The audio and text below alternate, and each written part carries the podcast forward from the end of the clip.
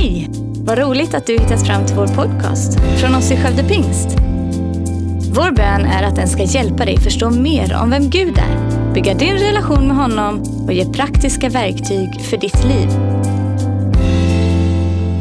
Hej, varmt välkomna till Skövde Pingst även den här eftermiddagen. Hur härligt är inte det att vi inte bara har en söndag förmiddagsgudstjänst utan också följer upp det ämne som vi är inne på idag och passar på när vi har besök utav ingen mindre än Kristin Wiklund att också få göra det här samtalet. Och vi kommer hålla på i, jag vet inte exakt hur länge, men vi har sagt max en timme och vi vill följa upp liksom det här ämnet. Vi har ju upplevt ett tema för hela januari, frihet, att Gud vill leda oss in i frihet. Och idag just så har vi fokuserat extra mycket på frihet från ångest. Och det finns också en läsplan helt nyskriven av Kristin som vi kommer att prata lite grann om. Och vem vet vad samtalet tar vägen, men väldigt kul att du är med oss i alla fall. Och såklart kommer ju det här finnas kvar i efterhand, så vill du tipsa någon som du tycker borde lyssna så varför inte göra det. Men Kristin, nu ska vi liksom vända oss lite grann. Jag ska vända mig till dig här. Och i förmiddags så de som var med oss hela vägen från början fick ju lära känna dig lite grann. Men vi kan bara upprepa att du är ju alltså verksamhetsledare för Pingst Omsorg. Mm. Vad innefattar det för område egentligen? Alla områden. Ja. Det innefattar områden psykisk ohälsa, våld i nära relationer, trygg församling som jobbar för att förebygga och hantera övergrepp om det sker i församlingskontext. Det handlar om relationer, familj och tro, äktenskap, allt sånt. Själavårdsnätverk, funktionsnedsättningsområdet. Ja, det var 6 områden. Det är de. Otroligt. Ja. Hur går det? Nej, men det be för mig. Ja, det. Ja, det går bra. Ja. Ja. Ja, men jättehärligt. Alltså det som är Pingsts gemensamma arbete. Mm. Där vi ju är ett nätverk utav 440-ish församlingar runt om i hela landet. Mm. Och så är vi väldigt tacksamma att ha en så bra vad ska man säga? Strukturcentralt som hjälper oss på lokal nivå. Mm. I morse också så sa du lite grann 3 saker som du gillar eller som är viktiga för dig. Mm. Och jag tänkte vi skulle få höra 3 saker som du absolut inte vill göra eller som du absolut inte vill ha med att göra. Okej, 3 saker jag inte tycker om. Ja. Ja, inte vill jag. Jag tycker inte om när man småpratar och det stannar där. Småprat kan fylla en funktion som nu småpratar vi för att det är trevligt, för vi ska värma upp och vi ska värma upp tittarna och liksom bjuda in att det känns tryggt och okej och vi kommer ha en fin stund ihop. Men om småprat stannar där och det aldrig blir någonting djupare, det tycker jag inte om. Just det, det var en sak. Ja, det var en sak. Du förstår att det här kommer ta tid. Verkligen. Jag tycker inte om lever. Lever är fruktansvärt äckligt. Och jag vill inte äta lever. Nej. Inte ens leverpastej? Leverpastej går bra. Det är inte samma sak. Ah, okay. Nej. Bara kollar. Ja, absolut. Jag tycker inte om när man klagar på vädret. Nej. Nej. Det är vi en del som gör det här landet. Ja, jag bor ju i Sverige så det här är bekymmersamt. Men nej, jag tycker inte det. För att jag älskar säsongsskiftningar och jag älskar varje årstid. De har någonting unikt varje årstid. Och vi vet alla att efter den ena kommer den andra. Just det. Min mammas favoritmånad är november. Mm. Jag tror hon är ensam i hela landet om det. Det är hon nog. Men absolut, varför inte? Yes. Vi pratar idag om frihet från ångest. Och ångest är ju man skulle kunna säga ett modeord lite slarvigt. För att det är någonting som dyker upp lite överallt. Och ibland kanske vi, vad vet jag, att vissa kanske använder lite väl lättvindigt. Eller så liksom bara generaliserar vi kring det. Men det är ju ett väldigt brett begrepp. Men skulle du vilja försöka sätta ord på vad ångest är och kanske vad det inte är? Absolut. Det finns ju alla möjliga definitioner och alla de har jag ju inte i huvudet. Men det är ju ganska lätt att googla definitionen på ångest. Men den beskrivningen som jag tycker stämmer överens med vad jag själv har upplevt. För man måste ju ändå gå till vad man själv känner i det här. Det är en stark känsla av obehag och oro Mm. Att det liksom blir en stark känsla som känns fysiskt i kroppen. Och man vill bara ta sig därifrån. Man vet inte hur man ska ta sig ur det. Hjärtat påverkas, andningen påverkas. Liksom svett kan börja rinna. Man kan känna att man blir darrig i kroppen. Men det är på insidan och i kroppen samtidigt. En stark känsla av obehag och oro. Man vill bara fly ifrån det. Mm. Och det är ju någonting som jag vet inte, man kan ju säga liksom, jag vet vi snackade lite om det här i våras när du var här, men huruvida det är ett växande problem eller det bara är först nu vi på något sätt börjar lyfta lite på locket och prata lite mer om det. Mm. Vad tror du? Jag tror att det är ett växande problem och jag tror att vi först nu börjar lyfta på locket och prata om det. Så det är både och? Det är både och. Ja. Mm. Exakt, och det är det som är ändå viktigt att göra det pratbart. Mm. För att så ofta och så lätt så vill man ju bära det här själv. Liksom. Yes. Ta sig igenom och lite som du varit inne på liksom, i din predikan. Att ja, men när vi är framme, då delar vi med oss. När vi har en segerstory, då öppnar vi. Och då berättar vi hur hemskt det var eller hur tufft det var. Och så. Och det var något som slog mig. När du var i maj, då delade du egentligen ditt vittnesbörd i predikan du höll då. Gå gärna tillbaka och lyssna om ni inte har sett det. Och förra söndagen så gjorde ju Ellen det också här. Två otroligt starka stories om en långårig kamp som har tagit sig olika uttryck men som liksom på något sätt grundar sig i samma ångest då på insidan. Och det jag tycker mig höra ifrån båda era är att när man är i det där mörkret, när man är i smärtan, i ångesten, så är man liksom inte mottaglig för en uppmuntrande predikan eller ett positivt bibelord eller någons liksom ryggdunk eller kramar eller så. Samtidigt så måste ju dödläget brytas. Alltså hur... Vill du tala lite om den spänningen liksom? Absolut. Det där är ju inte lätt. Men vi måste vara okej med den dubbelheten. Mm. Vi måste vara okej med att även fast man, när man är mitt i sin ångest, i sin smärta, i sin kris, vad det nu än kan vara, inte de stora sanningarna kanske alltid verkar göra skillnad. Det är inte alltid som vi får se där och då att sanningen bryter igenom och så förändras allting. Men det vi ska komma ihåg med Guds ord framför allt, det är att det alltid är skillnad vare sig vi ser eller inte. Så var ju min historia att jag fick bibelord skickat till mig, jag fick massa saker som folk skickade och de bad för mig och hit och dit. Och jag kände ingen skillnad överhuvudtaget på superlång tid. Och så plötsligt så var det som att vända på ett blad och så gjorde det skillnad. Och det var ju som inte... att det hade fyllt upp vågen. Ja, det hade fyllt upp, precis, exakt. Och den processen, den måste få fortgå. Och vi måste vara okej med att den processen kanske inte blir synbar för oss. Förrän vi har aldrig... Jag brukar säga så här... När vi ser genombrott i människors liv, då är det en serie av att göra och vi ser ingenting. Och så plötsligt. Men det där och så plötsligt, det kommer inte alltid så tidigt. Det kan ta tid. Men trots att vi inte ser någonting ske så behöver vi som står nära människor i en sån säsong vara okej med att stanna kvar med dem. Att inte sätta en deadline på en annan människas frihet. Att du får ha ångest i 2 månader men månad 3 då måste jag se någonting hända annars lämnar jag dig. För då är vi kanske fel person att vara den som går med människan. Så hur är man då? Du är inne på det lite grann men hur stöttar man så närstående för att jag tror vi är många och jag har själv vittnat liksom om hur till exempel en av mina systrar lider av psykisk sjukdom och sådär. Och det kan vara väldigt svårt att veta hur man då ska stå med. Mm. För, men hur ska man då, hur kan man göra? Eller vad ska man göra? Jag tror att man måste först och främst vara okej med att man inte har kontroll över processen. Mm. Och det är ibland det svåraste vi människor behöver göra. Att kapitulera vår kontroll och säga jag äger inte den här processen. Jag kan inte styra eller manipulera eller bestämma eller prestera till att jag kommer få ett resultat. Och det är inte resultatet, det är inte slutmålet, det är inte egentligen ens friheten som är anledningen till att jag står med. Utan det är att jag älskar den här personen, jag är med den här personen i hennes smärta och hon är viktig, eller han är viktig. Den här personen är viktig för mig och därför är jag med. Oavsett vad resultatet blir. Om man har det klart för sig, då blir allt det andra lättare att göra så att säga. För det finns ju såklart massor av tips. Och mind.se, de har en sån här 10-punktslista som vi gick igenom sist jag var här. Med tips för den som är närstående till någon som har ångest eller lider av psykisk ohälsa. Men har man inte klart för sig att jag kan inte kontrollera utkomsten eller resultatet, då blir det svårt. Mm. Hur avgörande skulle du säga, för att det är klart att det här är ju frågor som man kan få professionell hjälp kring. Och vi är ju kyrka och vi tror på Jesus och vi har en helig ande som hjälpare.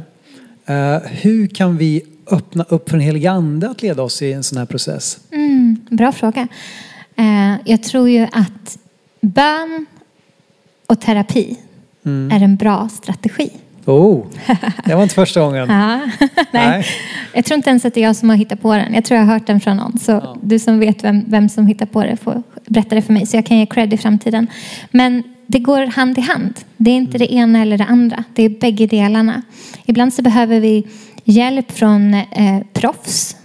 Att gräva djupt i våra trauman och vår historia och i sår. Och vi kan behöva medicinsk hjälp. Vi kan behöva sjukvårdens hjälp att hantera kemiska instabiliteter i kroppen. Hormonell instabilitet. Allt möjligt som påverkar vårt psykiska mående. Men vi som kyrka, vi har ju ett uppdrag att kommunicera hopp utifrån ett ytterligare perspektiv, en ytterligare dimension.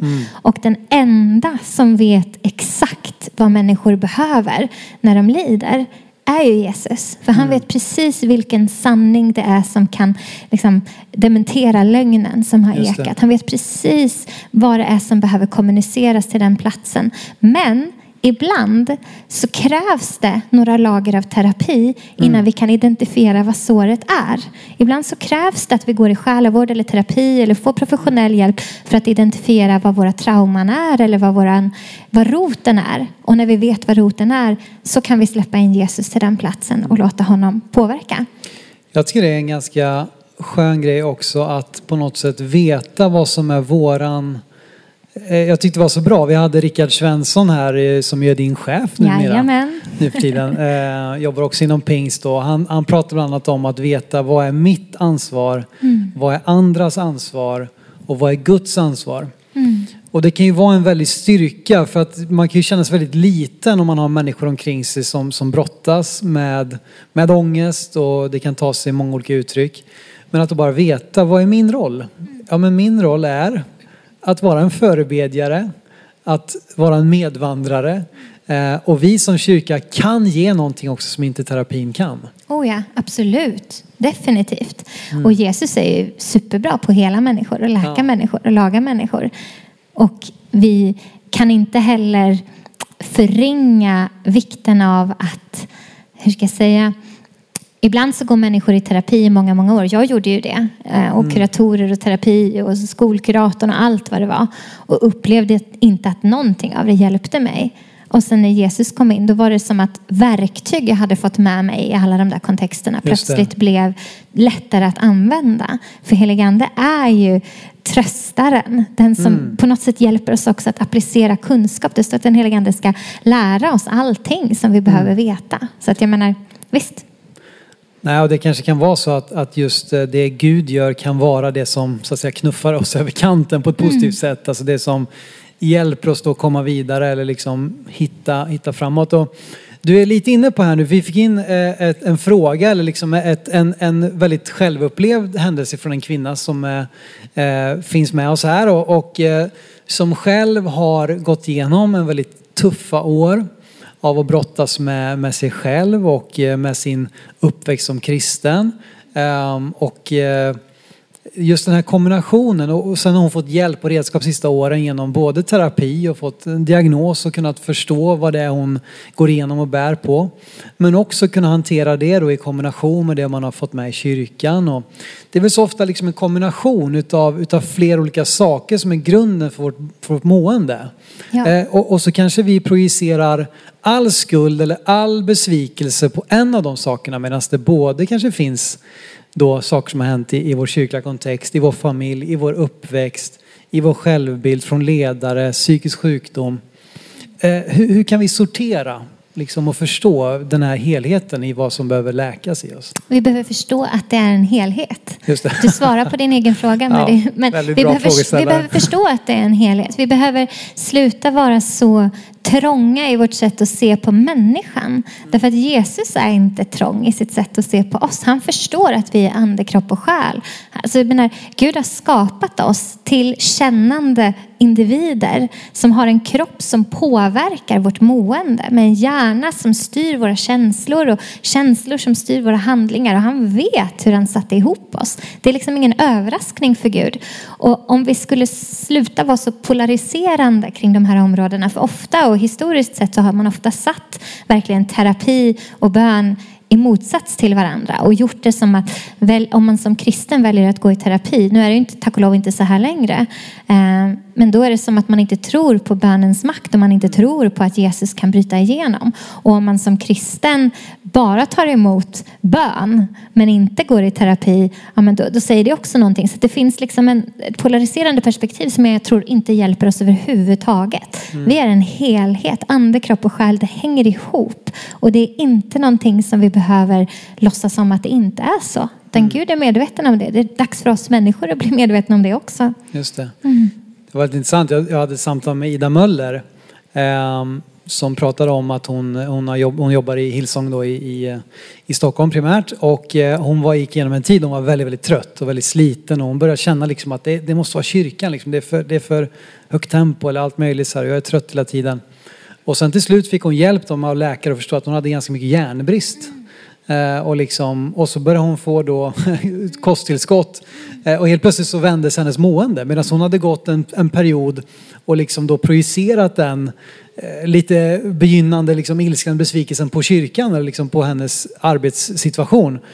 Hur vanligt är det, upplever du, att man just använder kyrkan eller dess företrädare liksom som, vad kallar man det? Syndabock, så att säga. Att man... Jo, men det är ju vanligt. Det är ett ganska otacksamt jobb att vara pastor. Ja, det var det jag ville höra. Jag ska bara validera dig, Simon. Ja, jag vet att det är svårt.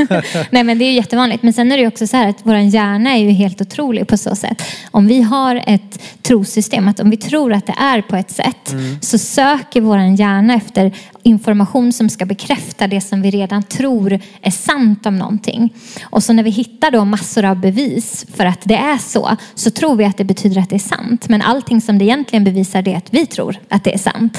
Så att i det här fallet som du beskriver med Ida, då antar jag att hon kunde hitta alla möjliga exempel inom kyrkan, om scheman som skickades ut och sms och allt möjligt som bevisade för henne att det här som hon trodde på var sant.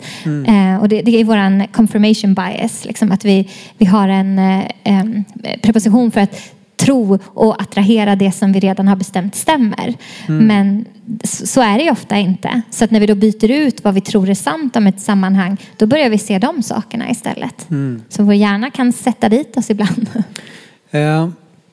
Jag vet, vi snackade om detta tidigare, men just att det är så lätt då, när man går igenom en tid av ångest eller tuffa tider, att man liksom drar sig undan då från kyrkan och kyrkans gemenskap. Och det kan ju vara så att man har en period när man verkligen inte orkar träffa människor.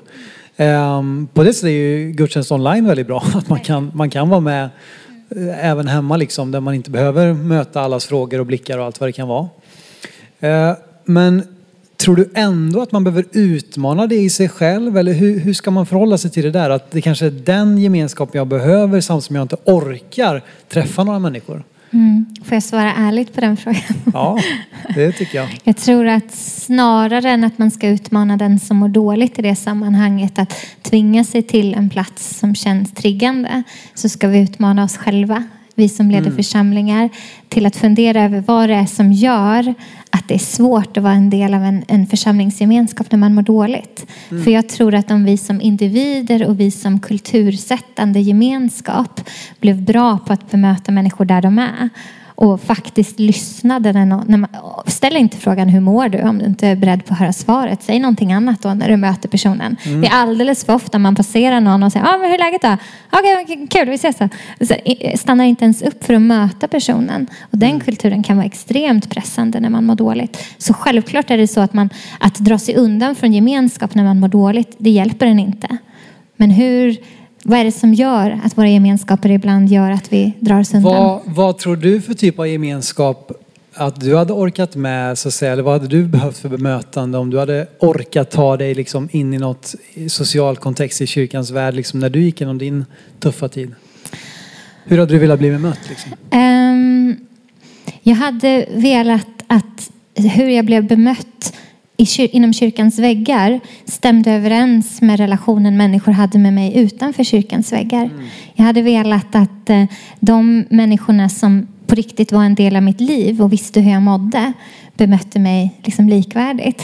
Jag tror ibland att vi får en kontrast där. Att vi kommer innanför kyrkans väggar och då ska det vara på ett visst sätt. Mm. Och det är inte alltid oss till hjälp. Just det.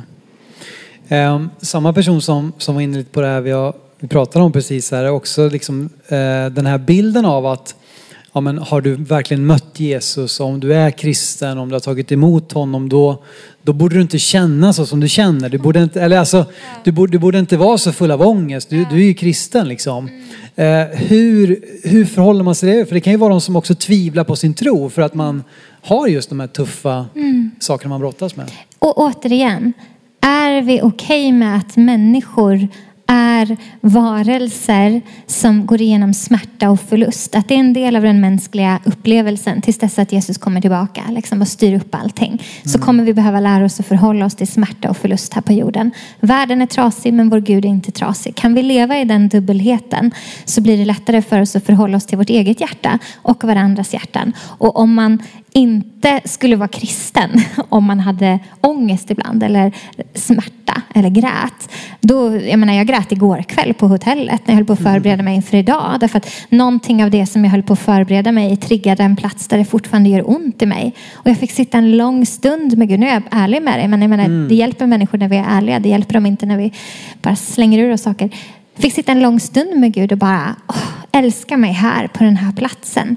Och det får mig att känna mig ännu mer kristen. Ännu mer omhuldad av Guds kärlek. Ännu mer på riktigt en del av den processen som vi vittnar om. När vi läser Bibeln och när vi berättar om Gud. När vi sjunger lovsång och vi säger så stora sanningar om vem Gud är och hur han vill möta oss. Och sen när vi själva går igenom någonting då bara lägger vi som en filt av skam på det och säger det här borde jag inte känna.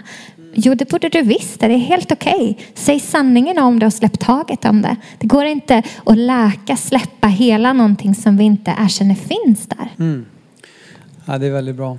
Ja, det är väldigt bra. Ja, men det är viktigt att bara prata om de här grejerna. Och jag har tänkt på det just att det är så viktigt att vi gör de här grejerna pratbara.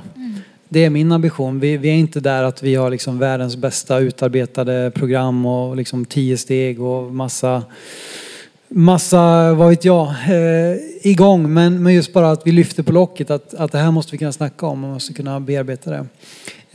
Det tror jag är viktigt. Ellen var inne på det förra veckan. Nu använder vi henne lite grann här för att det ligger ganska nära. Men jag tror att många känner igen sig i det. Hennes vittnesbörd så liksom för ungefär 3 år sedan vittnade hon om. Det var då hon på något sätt landade liksom i sin process mot frihet och började verkligen komma igenom till en rätt bild av sig själv och få liksom kunna hantera den smärtan hon burit på så många år. Under flera av de åren så var ju hon använd av Gud liksom i lovsång och som ledare i olika sammanhang. Den här dubbelheten.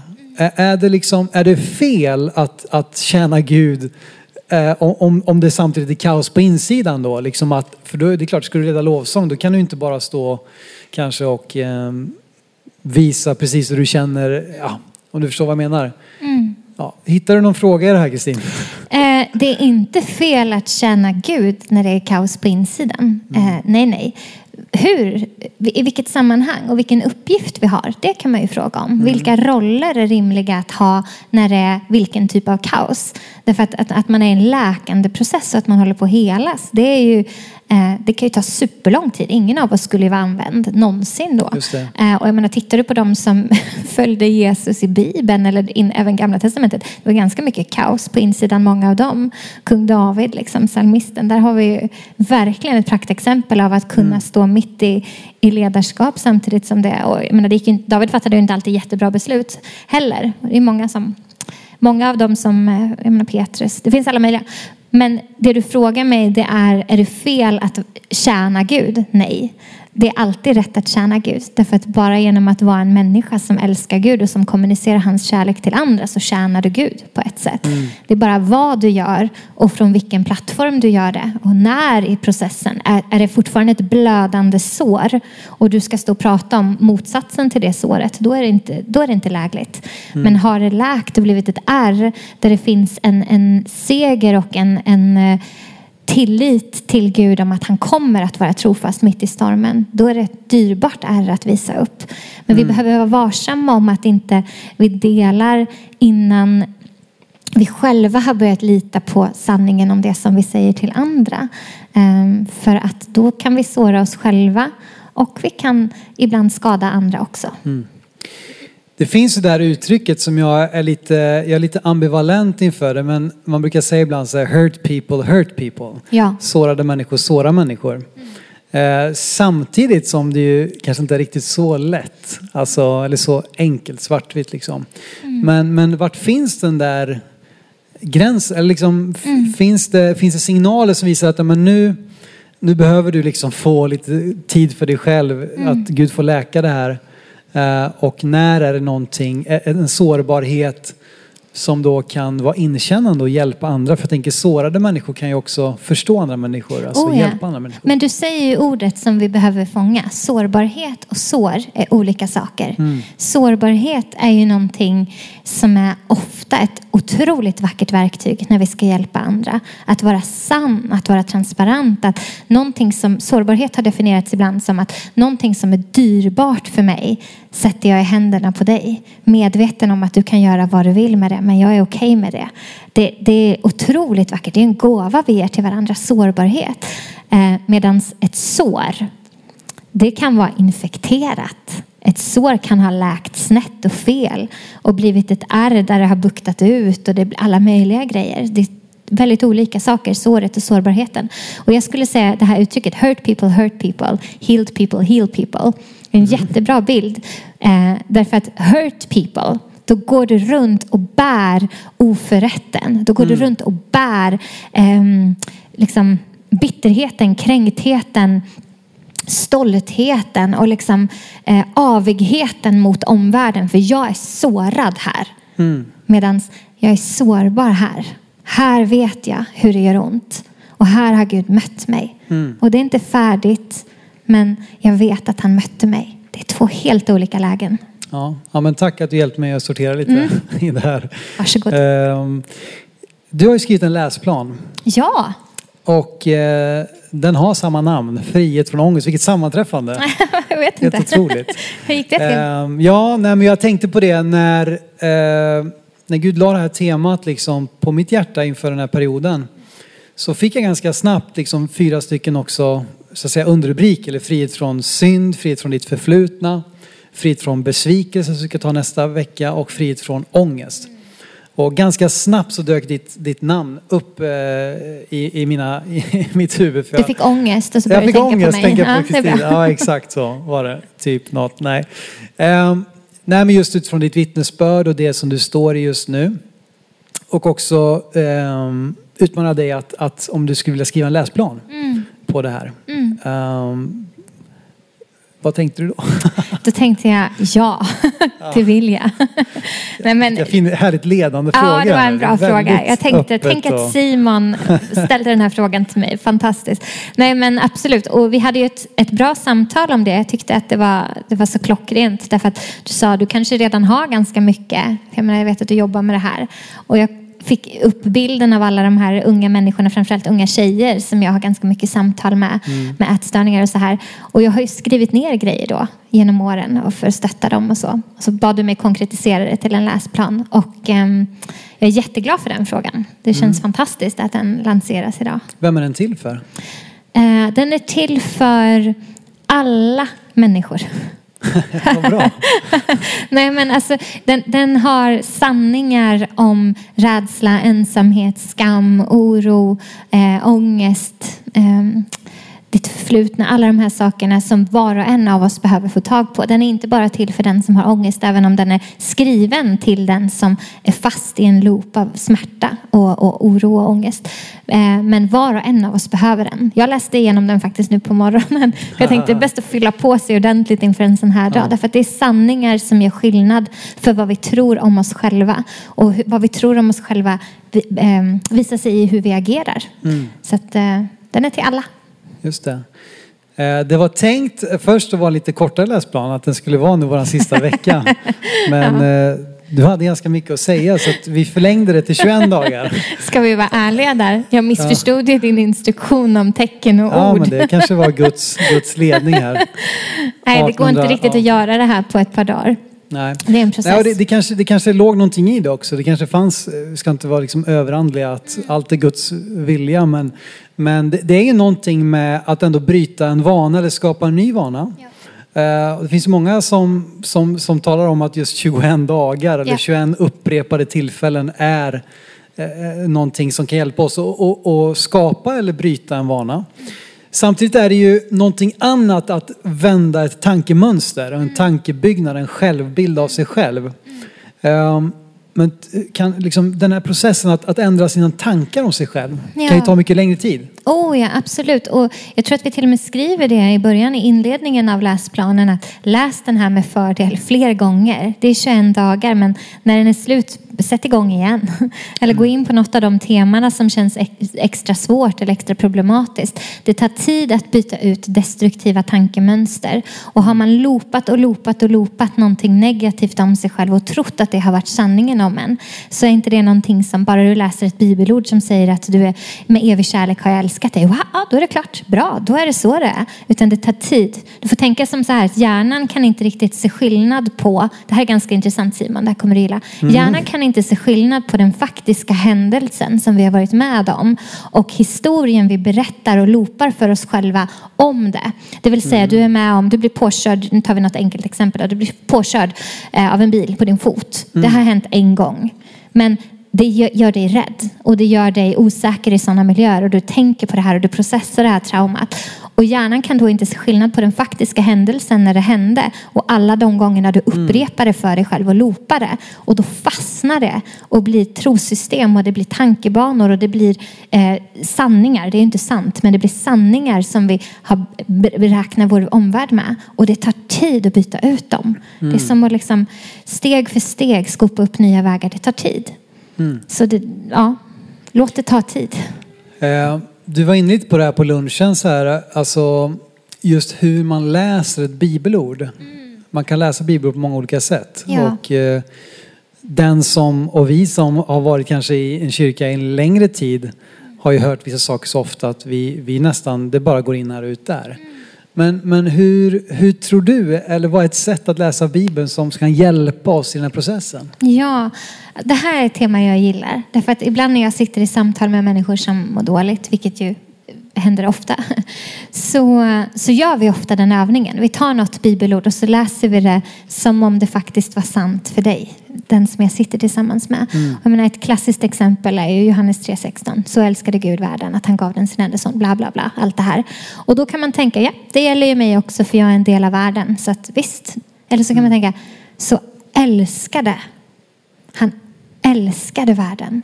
Vad innebär det att Gud älskade världen? Och så liksom djupdyker man i det. Att han gav den sin enda son. Det var dyrbart för honom. Det var kostsamt. För att alla de som tror, för att jag som tror ska få vara fri, ska få vara hel. Det blir något helt annat. Jag har faktiskt ett exempel, ett bibelord som jag nästan alltid använder i de sammanhangen. Det är Jesaja 54:10. I Bibel 2000s översättning så står det så här: om en bergen rubbas och höjderna vacklar, ska min trohet mot dig inte rubbas och mitt fredsförbund inte vackla, säger han som älskar dig, Herren. Och det är ett sånt ord som när du applicerar ditt eget namn i det. Om en bergen rubbas och höjderna vacklar, om hela världen går under, ska min trohet mot dig, Simon, inte rubbas och mitt fredsförbund mot dig, Simon, inte vackla, säger han som älskar dig, Simon. Då blir det plötsligt lite personligt. Just det. Då blir vi liksom, va? Säger han det här till mig? Helt otroligt. Kan man få den här läsplanen som ljudbok, tror jag? Jag ska läsa in den. Det kanske är nästa steg. Aha. Simon. Hör dig, hör mig. Det vore fantastiskt. Jag tycker när man läser Bibeln högt för sig själv ska man göra det. Ja. När Gud, hur gör man det då? Det, alltså, jag menar, vi är predikanter liksom, och vi kan stå här och vända och vrida på ett bibelord och måla ut bibelstoryn. Liksom. Men den som sitter där själv och öppnar den här boken, som kan kännas ibland kanske lite väl tjock och mycket text och grejer. Liksom, hur kan man läsa Bibeln på det sättet? Ja, gör det personligt. Gud är personlig. Gör det inte till allmänna sanningar som gäller alla dem där ute. För då kan du frikoppla det från att det gäller dig. Läs inte Bibeln som en text. Utan stanna upp och ställ frågor till Gud. Stanna upp och ifrågasätt saker. Alltså den här Bibeln, jag skojar ju alltid om det när jag är ute. Men jag kan ju inte byta ut den. Den är ju fullständigt totalt trasig. Men den här räddade mitt liv. Alltså... sanningarna som står i den här blev personliga för mig. Och när Jesus säger förbli i mig så förblir jag i dig. Då betyder det inte bara fortsätt att be, sjung lovsång, gå till kyrkan. Då betyder det var nära mig, vad som än händer dig. Och att stanna upp i bibelordet och säga Jesus, vad betyder det här? Heligande, visa mig. Det är en av heligandes uppdrag. Att lära oss vad Jesus menar när han säger olika saker. Vad betyder det här för mig? Gäller det här mig? Vad jag har ställt den frågan många gånger när jag har läst om Guds kärlek till sitt folk. När han pratar om Israel. Det var en pastor som sa till mig att överallt där Gud säger Israel så kan jag sätta in mitt eget namn. Vissa bibelord kan det bli superstimmigt i, så jag rekommenderar inte det. Men i många av de här som handlar om det eviga förbundet och kärleken och trofastheten. Med evig kärlek har jag älskat dig. Därför har jag så länge visat dig godhet. Alla de här sakerna. Sätt in ditt eget namn där. Och oj vad jag har ställt frågan till Gud. Gäller det här mig? Och så har jag sagt, om det här gäller mig, varför hände det? Om det här gäller mig, varför lät du det hända? Om det här gällde mig, varför? Och bara varit lite arg på Gud när jag läste Bibeln. Så bara är han där med sin kärlek och påminner mig om att i den smärtan, i allt det där som jag berättar för honom om som har hänt, så var han närvarande. Och han älskade mig och han grät och han var arg för det som hände mig. Och han led precis som jag led. Och så drar han mig nära och säger, Kristin, förbli mig, var nära mig. Låt mig få ta emot din smärta. Låt mig få höra hur ont det har gjort. Kan det inte vara så också, just det du började med att säga, att just det där att läsa Bibeln högt.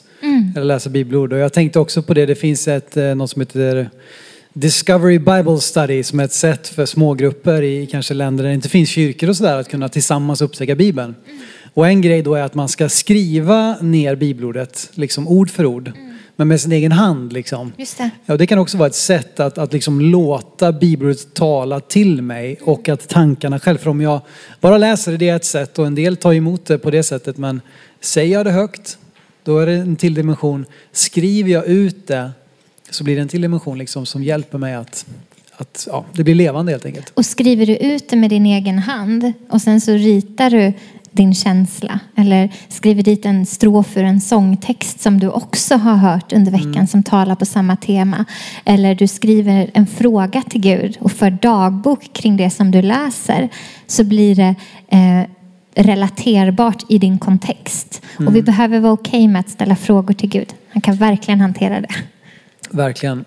Du, det finns ju de som direkt eller som har lätt att kanske visa sig sårbara. Som har lätt att sätta ord på att det här är något jobbigt jag går igenom. Som har kommit dit att man faktiskt har sökt kanske hjälp i samtal. Men det finns ju också de som stänger allt det där inom sig. Och som kanske vägrar acceptera eller ens tänka att man skulle liksom ha ångest. Eller att man skulle kämpa eller behöva samtal. Vad skulle jag säga till en sån person som vad finns det för tecken som kan vara signaler på att det här är någonting du behöver bearbeta? Förstår vad jag... Absolut. Kan vi gå tillbaks till början? liksom. Ja, du bestämmer. Murar till människor är murar mot Gud. Murar mot Gud är murar mot människor. Oavsett om vi är introverta, extroverta, lätt för sårbarhet, inte lätt för sårbarhet. Vart du än är på enneagrammen och alla de här grejerna, personlighetstyper och tester. Vem du än är så behöver du andra människor. Och även om du tror att nej, men jag behöver faktiskt inte andra människor, så gör du det. Det är inte sant. Hur ser en mur mot en annan människa ut då? Eller en mur mot Gud? Ja, alltså en mur mot en annan människa kan vara att jag delar aldrig någonting som inte jag är 100% färdig med. Du får aldrig någonsin se mitt hjärta innan det är 100% klart. Ingen fråga som du ställer mig har jag inte redan tänkt ut ett svar på och ett resonemang kring. Jag är förberedd, jag har fullständig kontroll. Därför att i tillitsfulla relationer, då är vi förhoppningsvis sårbara med varandra. Då vågar vi visa oss ofärdiga i våra processer. Det är viktigt att ha sådana människor i sitt liv. Och har du aldrig en sån relation där du vågar visa dig ofärdig. Där du säger, jag vet inte. Eller jag kämpar med det här. Eller det är svårt nu. Om du inte har någon endaste människa i ditt liv som du delar sårbart med så har jag väldigt svårt att se hur du gör med Gud när det är tungt. Därför att det hänger ihop. Gud älskar oss. Vi älskar varandra. Vi älskar oss själva. Det är liksom en dynamik som inte går. Vi kan inte separera eller ta bort en av faktorerna. Det viktigaste. När Jesus får frågan, vad är det viktigaste? Älska Gud med allt du är. Och det är nästa som dig själv. Förutsättningen för att kunna älska någon annan är att vi lever älskade av Gud. Förutsättningen för att kunna ha kärlek och ge till någon annan är att du kan älska dig själv. Vi måste förstå att den här dansen av kärlek, alla tre parterna behövs.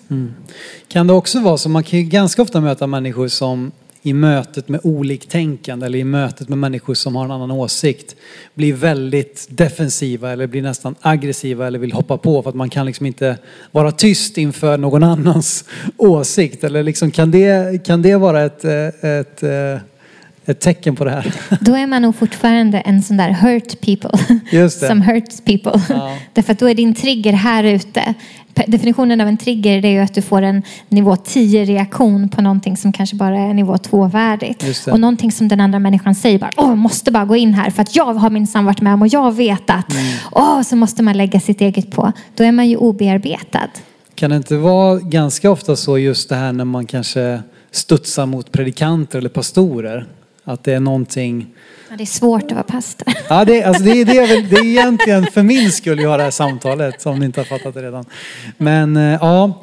men otroligt... Nej, men jag ska svara på vad du säger. Det är helt rätt. Alltså, på riktigt så är det så att pastorer, de är ju ledare i våra liv. De är ju andliga ledare, men de är också ledare i livsstil. De är förebilder. Vi ser till pastorer för att få vägledning på alla möjliga områden, inte bara det andliga. Och vi har ofta en förväntan på våra pastorer att de ska vara både felfria och ha svar på alla våra frågor.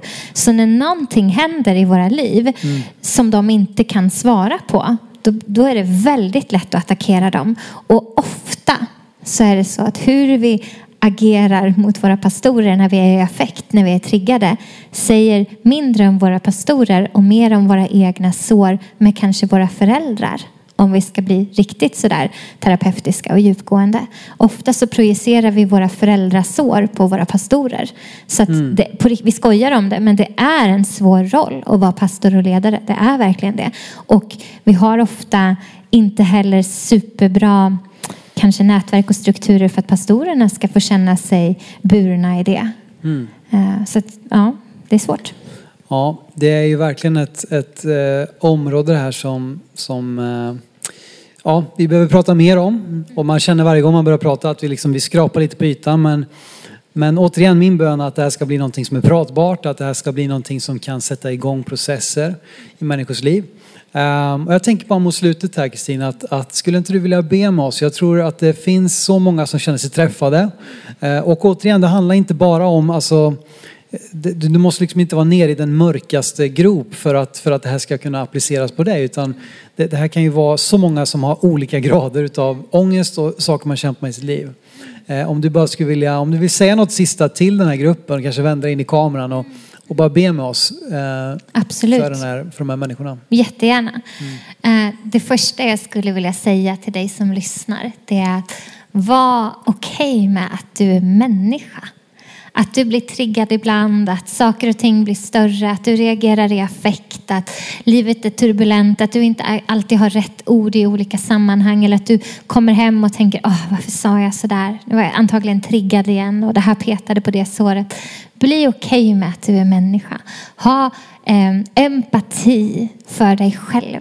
Ge dig själv verkligen gåvan av din egen empati. För att din hjärna lyssnar mer på vad du säger och värderar det. Det finns en del i din hjärna som lyssnar extra mycket efter vad du säger och värderar dina egna ord som högre sanning än någon annan människa. Så vad du säger om dig själv, hur du bemöter ditt eget hjärta, det är viktigt.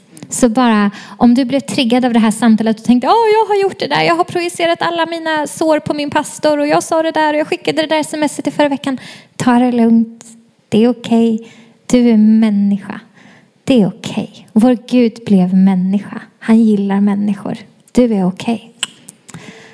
Och kan vi lägga handen på vårt hjärta? Det hjälper oss. Det finns forskning som visar att när vi gör det, när vi lägger handen på vårt hjärta, så säger vi till vår kropp att den kan vara här och nu. Den kan stilla ner sig. Den kan känna sig trygg. Och det säger också att jag är här med mig själv. Alltså jag är här. Jag överger inte mig själv i den här stunden, utan jag är närvarande med mig själv. Så om det känns naturligt för dig, lägg handen på ditt hjärta. Och så får jag be för dig. Jesus, jag tackar dig för att du älskar människor i all dess brokighet, i ande, kropp och själ, i allt det där som händer oss, allt det där som vi reagerar på, i vår stora passion, i vår stora besvikelse, i vår tumult, i allt det där som är att vara en kännande, tänkande, levande varelse av kött och blod. Tack att du älskar oss människor. Du sätter värde på vad det är att vara människa. Och jag vill be för den som just nu känner att ångesten, vare sig den lilla, den stora, den som har pågått länge eller den som är ny. Den som är triggad av en förändrad arbetssituation, livssituation. Den som är triggad av covid-19-året som ligger bakom och framför. Den som är triggad av en kris som den har gått igenom. Den som är triggad av ett hormonellt eller kemiskt imbalans i kroppen. Vad det än är som leder till att människorna som är på andra sidan den här kameran inte mår bra just nu. Så be att du ska möta dem i deras smärta. Möt oss i vår smärta, Jesus. Låt din kärlek träffa på platsen av rädsla och fördriv rädslan från oss.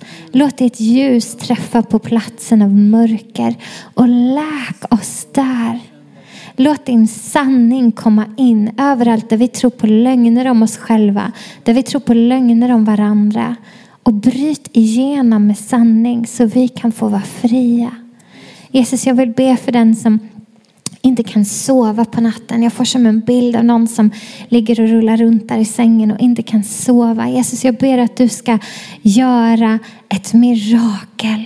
Låt den här natten bli den första natten på lång tid som den personen får sova och känna att sömnen är fridfull, och personen ska få vakna imorgon och känna, jag är utvilad, jag har inte drömt någonting läskigt utan jag mår bra. Jag får starta dagen med en bra balans av sömn och melatonin och serotonin och allt det där vi behöver. Och jag vill be för den som just nu sitter och petar i maten. Jag ser som en bild av någon som sitter och försöker äta sin middag samtidigt som som den tittar på det här. Jag ber att du ska bryta igenom, Jesus. Jag vet vad det är att ha ångest relaterat till mat och sin kropp. Kom och bryt igenom. Jesus, jag tackar dig för helanden från ätstörningar just nu. Jag ber att maten ska bli någonting som ger näring och ger kraft och ger energi. Smakar gott och ger glädje till personen på andra sidan den här skärmen. Och jag vill be för alla de som just nu känner att deras relationer är trasiga. Och de vet inte hur de ska bli hela, för det är så svårt. Och prata om det som är svårt. Kom och ge dem öppningar. Kom och ge dem ingångar, nycklar och sätt att inleda samtal på som öppnar dörrar till hjärtan som har varit stängda länge. Och jag ber för alla församlingar där ute som kämpar med det här området. Hur ska vi möta människor som mår dåligt? Hur ska vi möta människor som har ångest? Kom med kreativitet, kom med din närvaro, kom med stillheten. Att vi ska vara medvetna om vem du är och vilka vi är i dig. Tack Jesus att all makt finns i ditt namn. Och att all kärlek finns i dig som är kärlek. Tack Jesus. Amen. Amen. Tack så jättemycket Kristin. Än en gång, vad härligt att ha dig här. Vi känner ju lite som att du börjar bli en av oss här. Och det känns väldigt bra. Så jag hoppas att vi får möjlighet att träffa dig igen längre fram. Det kommer vi säkert göra. Så vill jag också bara vända mig till dig nu som kanske vill då använda den här läsplanen. Så bara tipsa dig om det. Den finns alltså i bibelappen just nu. Är du van att hitta läsplaner där så är det bara att söka på Frihet från ångest. Annars kan du gå ut på vår hemsida också där det är 21 dagar bön och fasta. Så finns det en enkel länk direkt dit. Så varför inte sätta igång den kanske redan idag eller imorgon. Och ett tips också om du halkar efter. Det finns en fantastisk knapp direkt under som står kom ikapp. Så att det är inte meningen att det här ska vara någonting som ger dig dåligt samvete efter 4 dagar att du har missat 2 dagar. Utan tryck bara kom ikapp. Låt det ta den tid du vill. Läs en dag flera gånger eller börja om. Eller. Ni fattar grejen. Det ska inte ge dig mer ångest att läsa den här läsplanen. Är vår förhoppning i alla fall, verkligen. Ja. Nej, men det kommer kunna hjälpa dig att få igång en process. Att börja liksom föda dig med Guds sanningar om vem du är. Jag vill också bara tipsa dig att hänga på nu sista veckan i vår bön och fasta. Vi fortsätter och kanske du inte har varit med oss riktigt de här första veckorna. Gör de här sista veckan. Vi har bönlåsning på onsdag klockan 19 via Zoom. Var jättegärna med då. Nästa vecka så kommer vi avsluta och tala om frihet från besvikelse. Och det är ett budskap som jag har känt lite extra för faktiskt. Just den avslutande söndagen. Så hoppas du blir med oss hela vägen. Det vi vill göra också nästa söndag det är att vi vill fira vad Gud har gjort. Alltså bara nu efter gudstjänsten har vi fått 2 stycken fantastiska vittnesbörd. Om både vad som har skett precis nu i den här bön- och fasteperioden och något som skedde på en bön- och fasteperiod för några år sedan. Så jag vill uppmuntra dig att skicka jättegärna in vad Gud har gjort för dig. Vad han har sagt till dig, vad han har talat till dig till oss. Så kan vi få dela det och fira det tillsammans med många fler nästa vecka och ge tro för att det kan ske också i andra människors liv. Hörrni, tack så jättemycket att ni tog av er dyrbara tid, av er söndags eftermiddag eller när det än är som ni tittar på det här, lyssnar på det här. Vi ser fram emot ett underbart år tillsammans som kyrka, så missa inte att bli en del av det som Gud gör i och genom oss. Tack att du har varit med. Gud välsigne dig. Tack Kristin. Tack för att jag fick komma. Nu tar vi helg, jag hoppas jag. Men nu är det söndag kväll. Nu tar vi söndag kväll. Det blir härligt. Tack för att du lyssnat. Dela gärna podden med dina vänner. Och glöm inte att prenumerera så du inte missar nästa predikan. Om du har några frågor eller vill att vi ska be eller tacka för något tillsammans med dig så får du gärna höra av dig till kyrkan@skövdepingst.se. För oss är veckans höjdpunkt söndagens gudstjänst och det vore så kul att träffa dig där. Våra team finns då redo att ta emot dig och det finns även egna samlingar för barnen. Du hittar mer information om oss, vilka vi är och våra olika mötesplatser på skövdepingst.se. Gud välsigne dig och ha en fortsatt bra vecka.